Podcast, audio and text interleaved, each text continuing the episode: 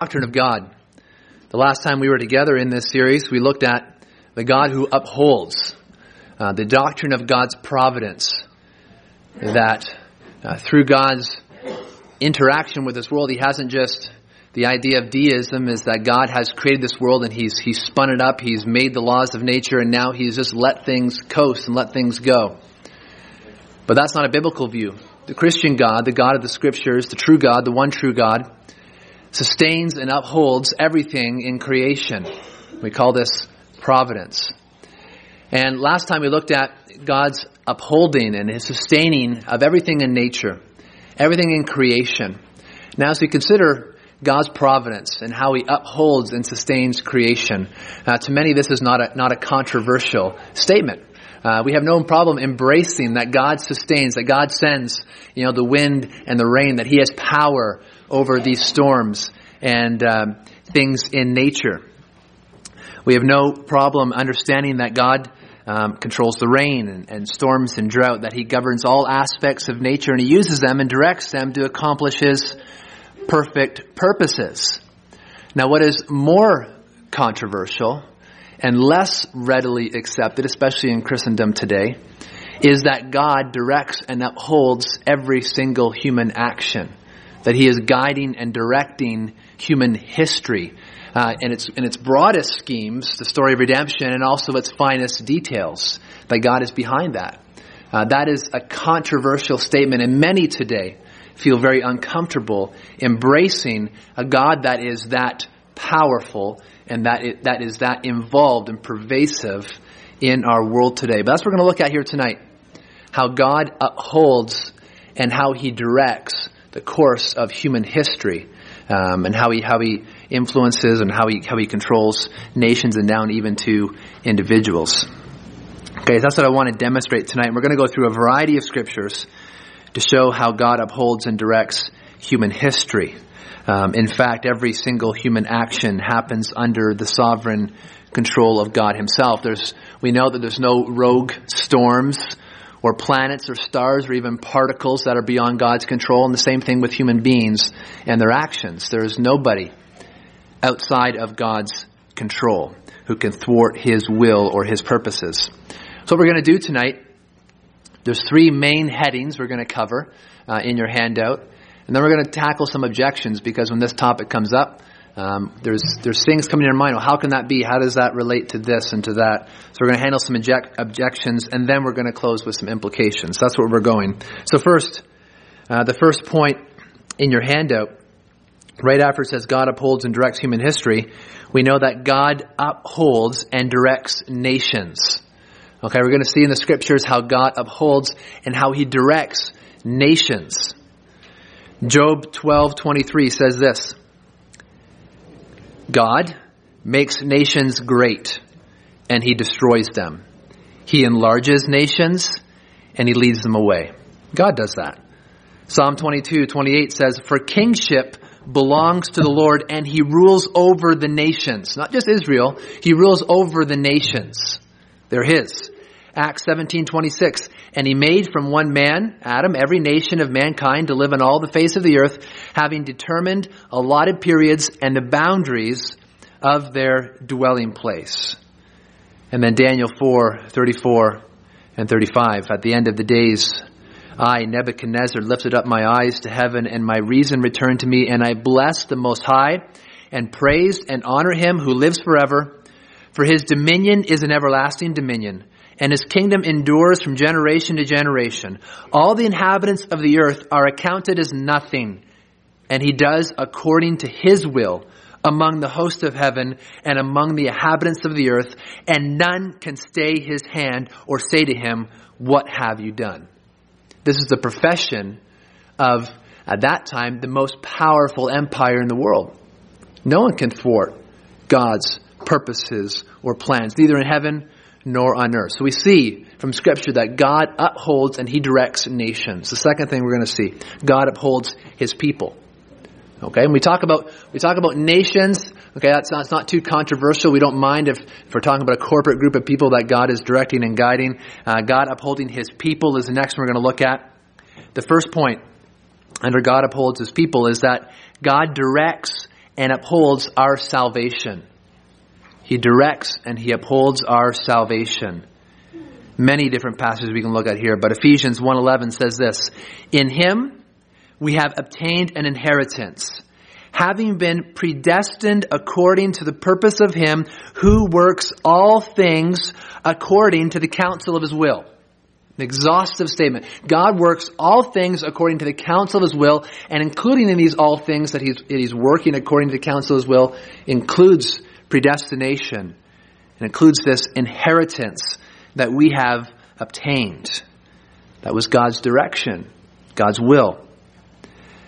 Psalm 65 4 says this Blessed is the one you choose and bring near to dwell in your courts we shall be satisfied with the goodness of your house, the holiness of your temple. God directs and He upholds our salvation. Romans 9, 16, 18. What about our, our efforts? He says in Romans 9:16, "So then it depends not on human will or exertion, but on God who has mercy." And we're going to look at this passage in a little bit in more detail. And verse 18 says, "So then he has mercy on whomever he wills, and he hardens whomever he wills." we have to um, understand that these script, these passages are in Scripture, and they must be part of our theology. And it's here it's indicating that God directs and upholds our salvation. 1 Thessalonians 5 9 says, For God has not destined us for wrath, but to obtain salvation through our Lord Jesus Christ. Been destined to salvation. Okay, now before we look at the next passage, not only do we recognize that God directs and appoints those to be saved. But he also directs and upholds our salvation in that not only does God bring us to the Lord Jesus Christ, he keeps us in Christ such that we are not cast away, such that we do not lose our salvation, so that we not lose regeneration, the Holy Spirit that indwells within us. Someone cannot be unborn again. Once you are born from above, you are a new creature. You have a permanent standing before God, and that's because of His upholding power. Now look at these verses here. John 6 37. Jesus says, All that the Father gives me will come to me, and whoever comes to me I will never cast out. In fact, we know that Jesus will preserve us. John 10, 27 to 29 says, Jesus again speaking, My sheep hear my voice, and I know them, and they follow me. I give them eternal life, and they will never perish. And no one will snatch them out of my hand.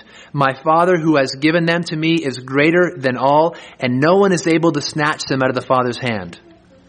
The end of Jude says this, Now to him who is able to keep you from stumbling, and to present you blameless before the presence of his glory with great joy, to the only God, our Savior, through Jesus Christ our Lord, be glory, majesty, dominion, and authority before all, all all time and now and forever. Amen. God not only directs our salvation, but He upholds it. He sustains it. He preserves us such that we do not fall away, such that we are not lost. No one is able to snatch them out of the Father's hand, not because salvation rests in our hands, but rather because it rests in God's hands. And He will ensure that those who come to Him will not be lost. Now, isn't this a delight to your heart to realize that salvation is of the Lord? That from first to last it is of Him? That His purpose cannot be thwarted? That those whom He has set His love and affection on will come to Him and they will have life and they will not be cast away and they cannot stumble because Christ upholds them and preserves them? These are great and wonderful truths. These are historic truths. The church has held dear these truths for hundreds and hundreds of years. And of course, there's scriptural truths going all the way back even to the first book of the Bible. These are scriptural truths. God saves from first to last. We read all through the Old Testament that salvation is of the Lord. A repeated refrain that we read in the scriptures. And this is what it means. God directs and upholds salvation. The second thing about how God upholds his people is that God directs and upholds our sanctification. Okay, God directs and upholds our sanctification. Philippians 2 12 and 13 says this Therefore, my beloved, as you have always obeyed, so now, not only as in my presence, but much more in my absence, work out your own salvation with fear and trembling. For it is God who works in you both to will and to work for his good pleasure. Okay, it is God who is working in you both to will and to do his good pleasure. The sanctifying agent that is at work in our life is none other than God himself through the Holy Spirit. We saw this morning in Romans chapter 8 how these things that are happening to us, even great times of suffering and calamity, are, are blessings of God to conform us into the image of Christ. We see that in Romans 8. We see it in Ephesians 1, where we see that God has predestined us to be people who are holy and blameless, and He is going to conform us into a holy and blameless people. And God is going to accomplish this. He hasn't just saved us and now left us on our own, but rather He's going to work within us to sanctify us. Doesn't mean that we're passive in our sanctification or passive in our salvation. We just read we have to come to Him. We hear, we believe the gospel, we desire Christ, we are called to obey and to work out our own salvation. We do those things, we recognize that the primary mover, that the one working in order to enable us, in order to give us desires to do those things, is God Himself. That He must act first. That salvation is of the Lord. As 1 John 5 1 says, we believe that Jesus is the Christ because we have been born of God. It's a result of being born again that we express faith and repentance in God. Now, not only that, the third item, sub item there, he says he directs and upholds everything about our lives. As believers, he directs and upholds everything about our lives. Look at Matthew 10, 29 to 31. Are not two sparrows sold for a penny, Jesus says, and not one of them will fall to the ground apart from your Father Okay, even sparrows falling to the ground, that's Father's behind that. Verse 30, but even the hairs of your head are all numbered. Fear not, therefore, you are of more value than, than many sparrows. Even the, the, the, the most um, mundane things you can think about our body, the hairs on our head. God is, He knows that. And He cares for us more than He cares for sparrows. And when a sparrow falls, um, that doesn't fall apart from the Father, and neither do we live apart from the Father. Every detail about our lives is sustained, and directed, and upholded by God Himself. The third point I want to show you is that God upholds every action of every human being. Okay? God upholds every action of every human being. Now, this is where we get into some um, some objections can begin to be circling in our brain, then we might have heard them from somebody else when we consider that God upholds and sustains every single human being, every single human action. Psalm 139:16 says this: "Your eyes saw my unformed substance." The Hebrew term there is um, golem. It has to refer to a fetus. That's why you translate it today. Your eyes saw my unformed substance. I was in the womb. And it says, "In your book were written every one of them." The days that were formed for me, when as yet there was none of them. Okay, even when we were in our mother's womb, um, God knew the days that were before us. Job 14:5 says this, since his days are determined and the number of his months is with you and you have appointed his limits that he cannot pass. Acts 17:28 in him we live and move and have our being. Jeremiah 10:23 I know, O Lord, that the way of man is not in himself, that it is not in man who walks to direct his steps. Proverbs 20:24 20, says, A man's steps are from the Lord. How then can he understand his way? Proverbs 16:9 The heart of man plans his way, but the Lord establishes his steps. Psalm 75, 6. For not from the east or from the west and not from the wilderness comes lifting up, but it is God who executes judgment, putting down one and lifting up another. That is the work of God. 1 Corinthians 4 7, for who sees anything different in you? What do you have that you did not receive? That is, everything's come from God. If then you received it, why do you boast as if you did not receive it? Proverbs 21 1 says this, the king's heart is a stream of water in the hand of the Lord. He turns it wherever he will. Let's pause there for a second. The king's heart is in the hand of the Lord. He turns it wherever he will. Now this proverb is so amazing because who's more powerful to the nations than kings? Who, who, who can, can issue commands and edicts and people must obey? It's the king. The king's heart is in the hand of the Lord and he directs it as he wills. And if God directs the king like that, well, what about us? Well, certainly our hearts are in his hands as well. And that's the point. That everything is under the sovereign rule of God. Psalm 34, 14 and 15 says, From where he sits enthroned, he looks out on all the inhabitants of the earth, he who fashions the hearts of them all and observes all their deeds. As we consider these texts about God's control over all things, objections can come to our mind. That's what we're going to look at now, a few objections. Objections can come to our mind and perhaps we can hear objections from other people. We've already taken some time previously in this series to address some objections uh, that do come up when we consider the topic of uh, God and just how much in control He is and just how powerful He is. Like I mentioned in the beginning, to say that God is powerful over all creation, uh, we have everyone saying amen to that. And we say God is powerful over everyone's salvation. Now we might have people that think, well, that's might be going a little bit too far. And we say God is powerful over every single human action. Again, we get more people responding with, I'm not sure if that's true because we've been to think in our mind, well, isn't that just the same as fatalism? Are we then nothing more than robots? What about our free will? What about our volition? What about the choices they make? Are all those things nothing? What about our responsibility before God to obey Him and to worship Him? What about our responsibility to repent and believe the gospel? Is that all for naught? What about evangelism? What about a prayer? Prayer is that all meaningless if God is completely in control of all things and He's going to do whatever He wills?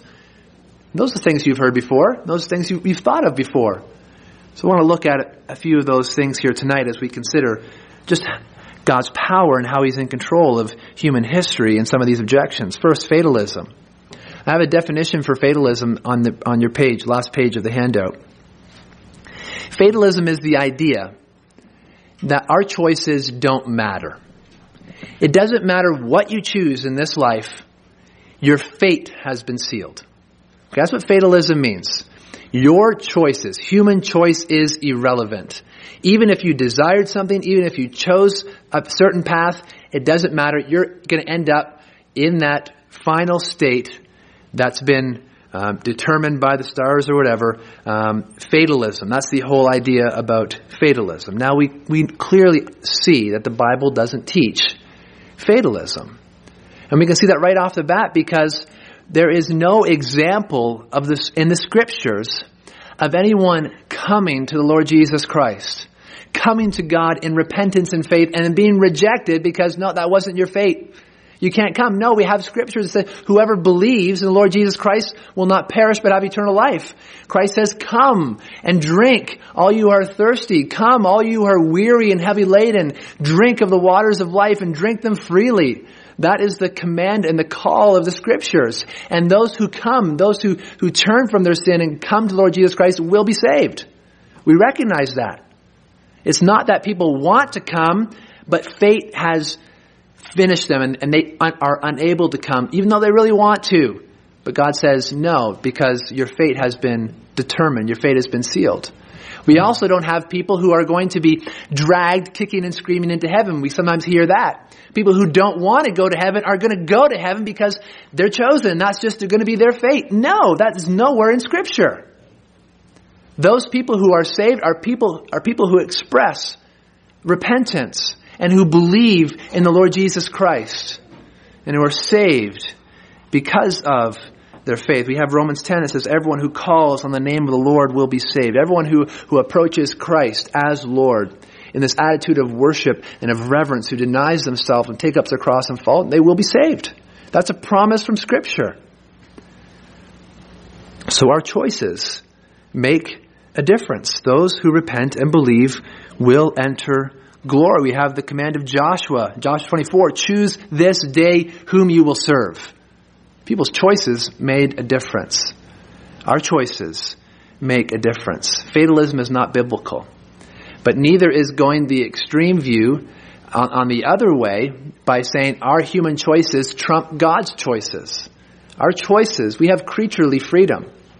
Our choices cannot thwart the purposes and the plans of God. But certainly God is sustaining and upholding our choices. And if someone has expressed faith and trust in Lord Jesus Christ, it's because God has given them a heart and now they freely make that choice to follow the Lord Jesus Christ because their heart has been transformed. Look again at Proverbs 16:9. I have it on the sheet. Proverbs 16:9. The heart of man plans his way, but the Lord establishes his steps. This is what I'm, this is what I'm trying to say. We, we have, we have plans. We have volition. We make choices. We make decisions. But it is the Lord who establishes our steps. Okay, we, we can make plans and we can make decisions, but we don't know what tomorrow holds. God does. And God has a plan and a purpose for our tomorrow, whatever that may hold. God is in complete control, and in His wonderful wisdom and sovereignty and power, we have billions of creatures making free choices in this world according to our own human nature, and we're fulfilling God's purposes exactly. That's how amazing our God is, that He would make us like this way. It also doesn't mean we're robots. Looked at fatalism, it also doesn't mean we're robots. How do we know we're not robots? Because Scripture tells us we're made in the image of God. Genesis 1, 26 and 27 says that God has made male and female in His image. We are not just mere robots, just playing out some kind of drama here. Um, that, that God is, is using us as, as strings on a puppet.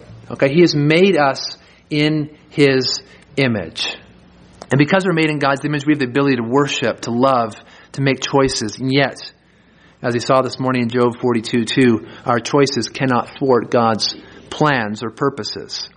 Not only are we made in His image, we're made responsible. We're created with a duty and we're given commands and we're created to give an account to God and we're going to stand before Him as judge. And so we're responsible for what we do and the choices that we make. We're not just mere robots.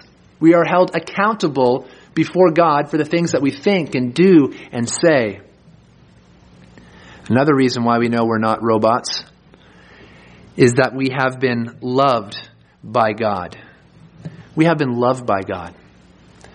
We reflected this morning how God sent his son Jesus Christ into this world to die in our place so that we can have redemption, that we could have the hope of re- resurrection and sins forgiven. We are not just mere robots. We're not robots in the eyes of Scripture or in the eyes of God. God has sent His Son to die in our place for our sake, to demonstrate His wonderful love. We are creatures, yes, before our Creator, but we are not robots, and neither is God working in a fatalistic way. God didn't even die for the angels. We read that in Hebrews chapter 2. Uh, there's a special pla- place in God's heart for his creatures, his humanity, human race. Okay, so we cannot object to this teaching that God is sovereign over every human action by assuming that if we, if we ascribe to God's complete control over every human being, then we're ascribing fatalism or that we're mere robots. We see that it's not the case scripturally. And neither can we hold that these teachings mean that we are not responsible for our actions. Again, that would be denying other scriptural truths. What I want to do um, is look at Romans 9 just for a few minutes. So you're going to need to take your Bibles and turn to Romans 9.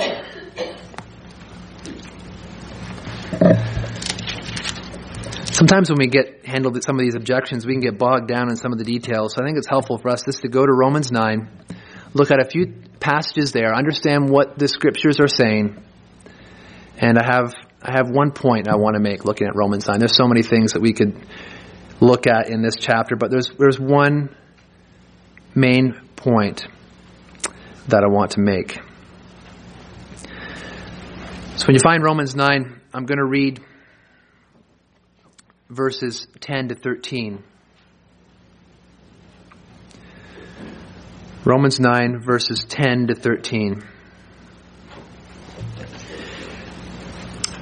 It says, And not only so, but also when Rebekah had conceived children by one man, our forefather Isaac, though they were not yet born, and had done nothing either good or bad, in order that God's purpose of election might continue, not because of works, but because of him who calls, she was told, The younger will serve the younger. As it is written, Jacob I loved, but Esau I hated. So as we consider this text, and as we're going to go further in Romans 9, just consider the language that is used here in these th- verses. Speaking about election, and what I mean by election is, is a choice. In this case, God's choice. So we see here the language of God's purpose of election in verse 11 might continue. And then it says, not because of works, but because of him who calls. That is because of God's sovereign choice, because his will is being accomplished. Now, as we consider such ideas and as we consider the passages we looked at earlier tonight, immediately the objection becomes, it's not fair. Okay, that's the, the first objection that comes to our minds when we think about Romans 9 is, it's not fair. That doesn't sound fair at all. What do you mean? So that God's purpose of election might stand and it's not because of works, but because of Him who calls. That doesn't sound fair at all. It sounds like our choices don't matter. But that's not what we're talking about here at all. So let's, let's continue in this text to see how it unfolds. Uh, let's look at verse 14 through 18. Okay, the first objection, it's not fair. We'll continue. 14 to 18. The scriptures say, What shall we say then? Is there injustice on God's part? By no means. He starts off by saying, You're gonna, you're gonna say it's not fair. This is not just. Okay? And so he anticipates this objection. What shall we say then? Is there injustice on God's part? By no means. And he continues. For he says to Moses, I will have mercy on whom I have mercy, and I will have compassion on whom I have compassion. So then, it depends not on human will or exertion, but on God who has mercy.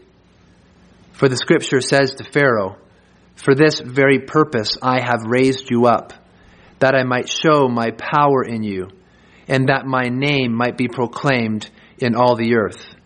So then, he has mercy on whomever he wills, and he hardens whomever he wills.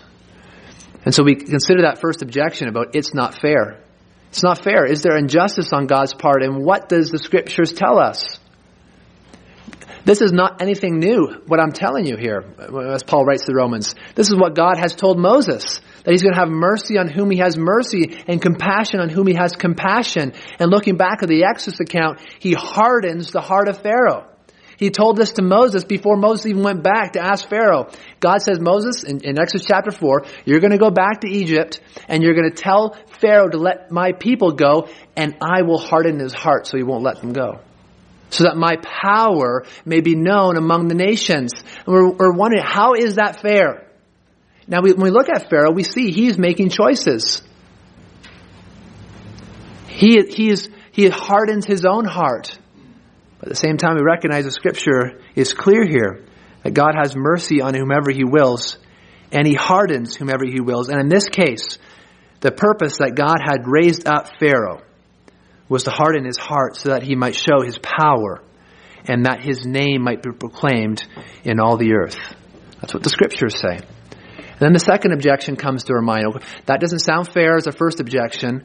The second objection that comes up is how can we then be responsible?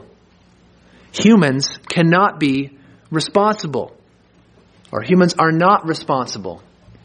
If God shows mercy on whom he have mercy and harden whomever he wills, then how can we be held responsible or accountable before God? Which is the next objection that Romans 9 handles. Look at verse 19. You will say to me then, why does he still find fault? For who can resist his will? How can he hold us accountable? How can he hold us responsible? How can he find fault within us? Who can resist his will? That's the second objection that is dealt with in this text. let's look how it's answered verse 20 to 24. But scriptures say, Who are you, O man, to answer back to God? Will what is molded say to its molder, Why have you made me like this? Has the potter no right over the clay to make out of the same lump one vessel for honorable use and another for dishonorable use? What if God, desiring to show his wrath and to make known his power, has endured with much patience vessels of wrath prepared for destruction, in order to make known the riches of his glory for vessels of mercy, which he has prepared beforehand for glory?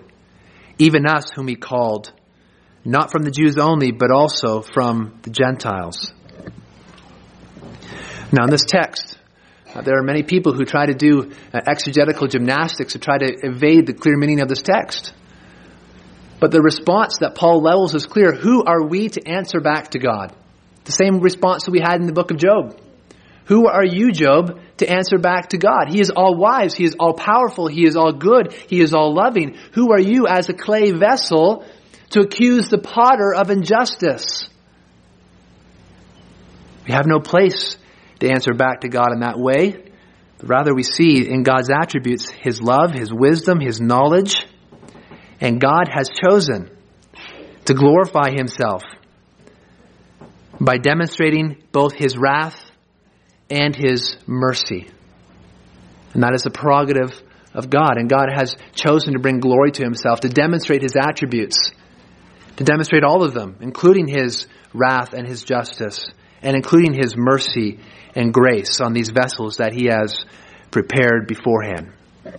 Now, those are the two objections. Now, we can go into more detail, but what I want to do tonight is make one point from Romans chapter 9. And the one point that I want to make from Romans chapter 9 is this. If our theology of God and of his control over human beings does not raise the same objections that are raised in Romans chapter 9. It's not fair, and how can we be responsible? If our theology doesn't raise those same objections or questions in, in other people's minds, then it's not a biblical theology. Because it's the biblical theology here of Jesus and of Paul and of the scriptures that raises these objections of it's not fair and how can we be responsible? It is the unpacking of how God works in humanity that brings these objections to the forefront and that Paul addresses here in Romans chapter 9. And so when somebody comes to us and says, well, your theology, how can, how can God be fair? How can God be just? And, and, and how can we be responsible? They're raising the exact same objections that the scriptural and the biblical theology presented here in Romans 9 raises. And so if your theology doesn't raise these same objections, then you can be sure it's not a biblical theology. So, God, in His great wisdom, as I mentioned before, He has created us in such a way that we have choice and we have volition. Yet, in God's amazing providence, as we act according to our desires, and as we are not coerced in how we make our decision in this life, we fulfill exactly what God has planned for us to do, which is so amazing. And you can see this in Isaiah 10 when, when God sends the Assyrian army and they're, they're doing whatever's in their hearts to, to kill and pillage and destroy. And God says, they were an axe in my hand to bring judgment against Israel. And then God in turn judged them because it wasn't their intentions to fulfill God's plan, but they were acting out of the evil desires of their heart. And we see it in the gospel itself in Acts 2 and Acts 4. That through the evil actions and intentions of men, God's predetermined plan of crucifying Jesus Christ was accomplished. And so if we deny that God works in this way, we're ripping the heart out of who God is. We're calling him an impotent God, and we're really ripping out of the heart of the gospel because this is how God has worked in the gospel of our Lord Jesus Christ. Now, what I want to do tonight as we finish is just look at some implications quickly. Four implications of this truth that God upholds and directs human history and humanity and individuals. The very first implication I want to mention here is humility. Humility. This truth should drive us to humility. So often when we consider a powerful God, uh, in, even our own hearts and the people we witness around us, uh, our reaction is generally one of rebellion and resistance. Uh, we don't want a God who is that powerful. We want a God rather that we can wield to do our purposes and do our will and our bidding. But when we consider the God of the Scriptures who is all powerful, it should melt away our resistance and rebellion and cause us to come before Him in humility, recognizing that we are creatures. We're creatures. And we are made for a purpose to glorify our God. And so it should drive us to worship and to humility. We cannot escape uh, certain things in our life. We cannot escape death. We cannot escape God's judgment. We cannot escape the fact that we are a creature. We can attempt to resist and deny these things, but we cannot escape from them. Even atheists must live in the world God has made. They can't run from God. And so we should be driven to humility, recognizing that God is God, that we are not, that He is the Creator, that we are not, and that we are made for His glory. And I recognize that this message is so, so wonderful for those whose eyes have been opened to recognize the great uh, wonder that we have to be humble before our great God. But this is such an offensive message in our day and age. We must humble ourselves before our God, but yet this is what the Scripture would have us do. The second implication of this truth that God is providentially in control of human history and of humans themselves. Second truth is it's an anxiety killer. An anxiety killer. Jesus says in, Matthew 6:27 that anxiety, worrying about tomorrow can't add a single hour to your life. And so as we consider this truth, we must ask ourselves, do I worry? Do you worry? Are you someone who, who is um, who worries a lot. And as we look at these texts, do, do you not now see, or are you not now reminded that God is in control of every single detail of your life? And that He's all wise and He's all knowing uh, and He's all powerful and He's all loving? Do you recognize that God cares for you and that even the difficulties of life are for your good? Does that command in James where it says, Count it all joy when various trials and difficulties confront you. Does that seem like completely otherworldly? Like nobody does that. Okay, we all grumble and complain and groan, but we're supposed to count it all joy. We have this idea that God is in control of everything, even trials. And so we count it joy because God cares for us and He sustains us. And even in those trials, He promises to be with us. He promises to use them for our good. Now, if, if those promises, like in Romans 8, that we looked at this morning and this command to count it all joy, if those seem completely foreign to us, then we really need to delve into these scriptures and drink deeply at the well of God's providence to understand His great control over all things, to uproot anxiety. The third implication is our obedience and holiness. Our obedience and holiness. Now, how does obedience and holiness relate to God's providential oversight of us? This this way. If God is working in you and directing and upholding you, are you not obliged to labor for the Lord? If he's, if he's giving you life and he's sustaining you even now, he's giving you the, the breath that you're breathing through your lungs, he's giving you the ability to think and to reason and to move and to live, do you not owe your allegiance and holiness and obedience to him? And we do. You can do nothing apart from God. So shouldn't you live for God with the grace that He has given you in order to uphold and sustain you?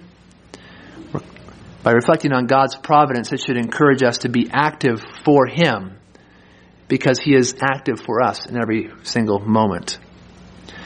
The last one I want to mention, last implication of God's providence in human affairs, it provides comfort in suffering and tragedy provides comfort in suffering and tragedy.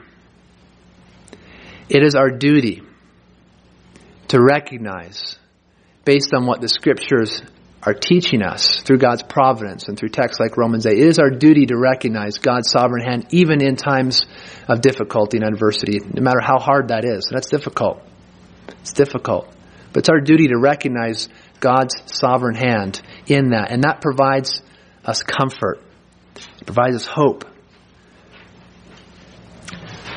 and it's so important for us to, to know these truths before um, we have great times of suffering or tragedy. Um, so that way we can be sustained through those times by considering these truths. Now, what I want to do, we, we dwelt on that on that topic uh, in more detail this morning.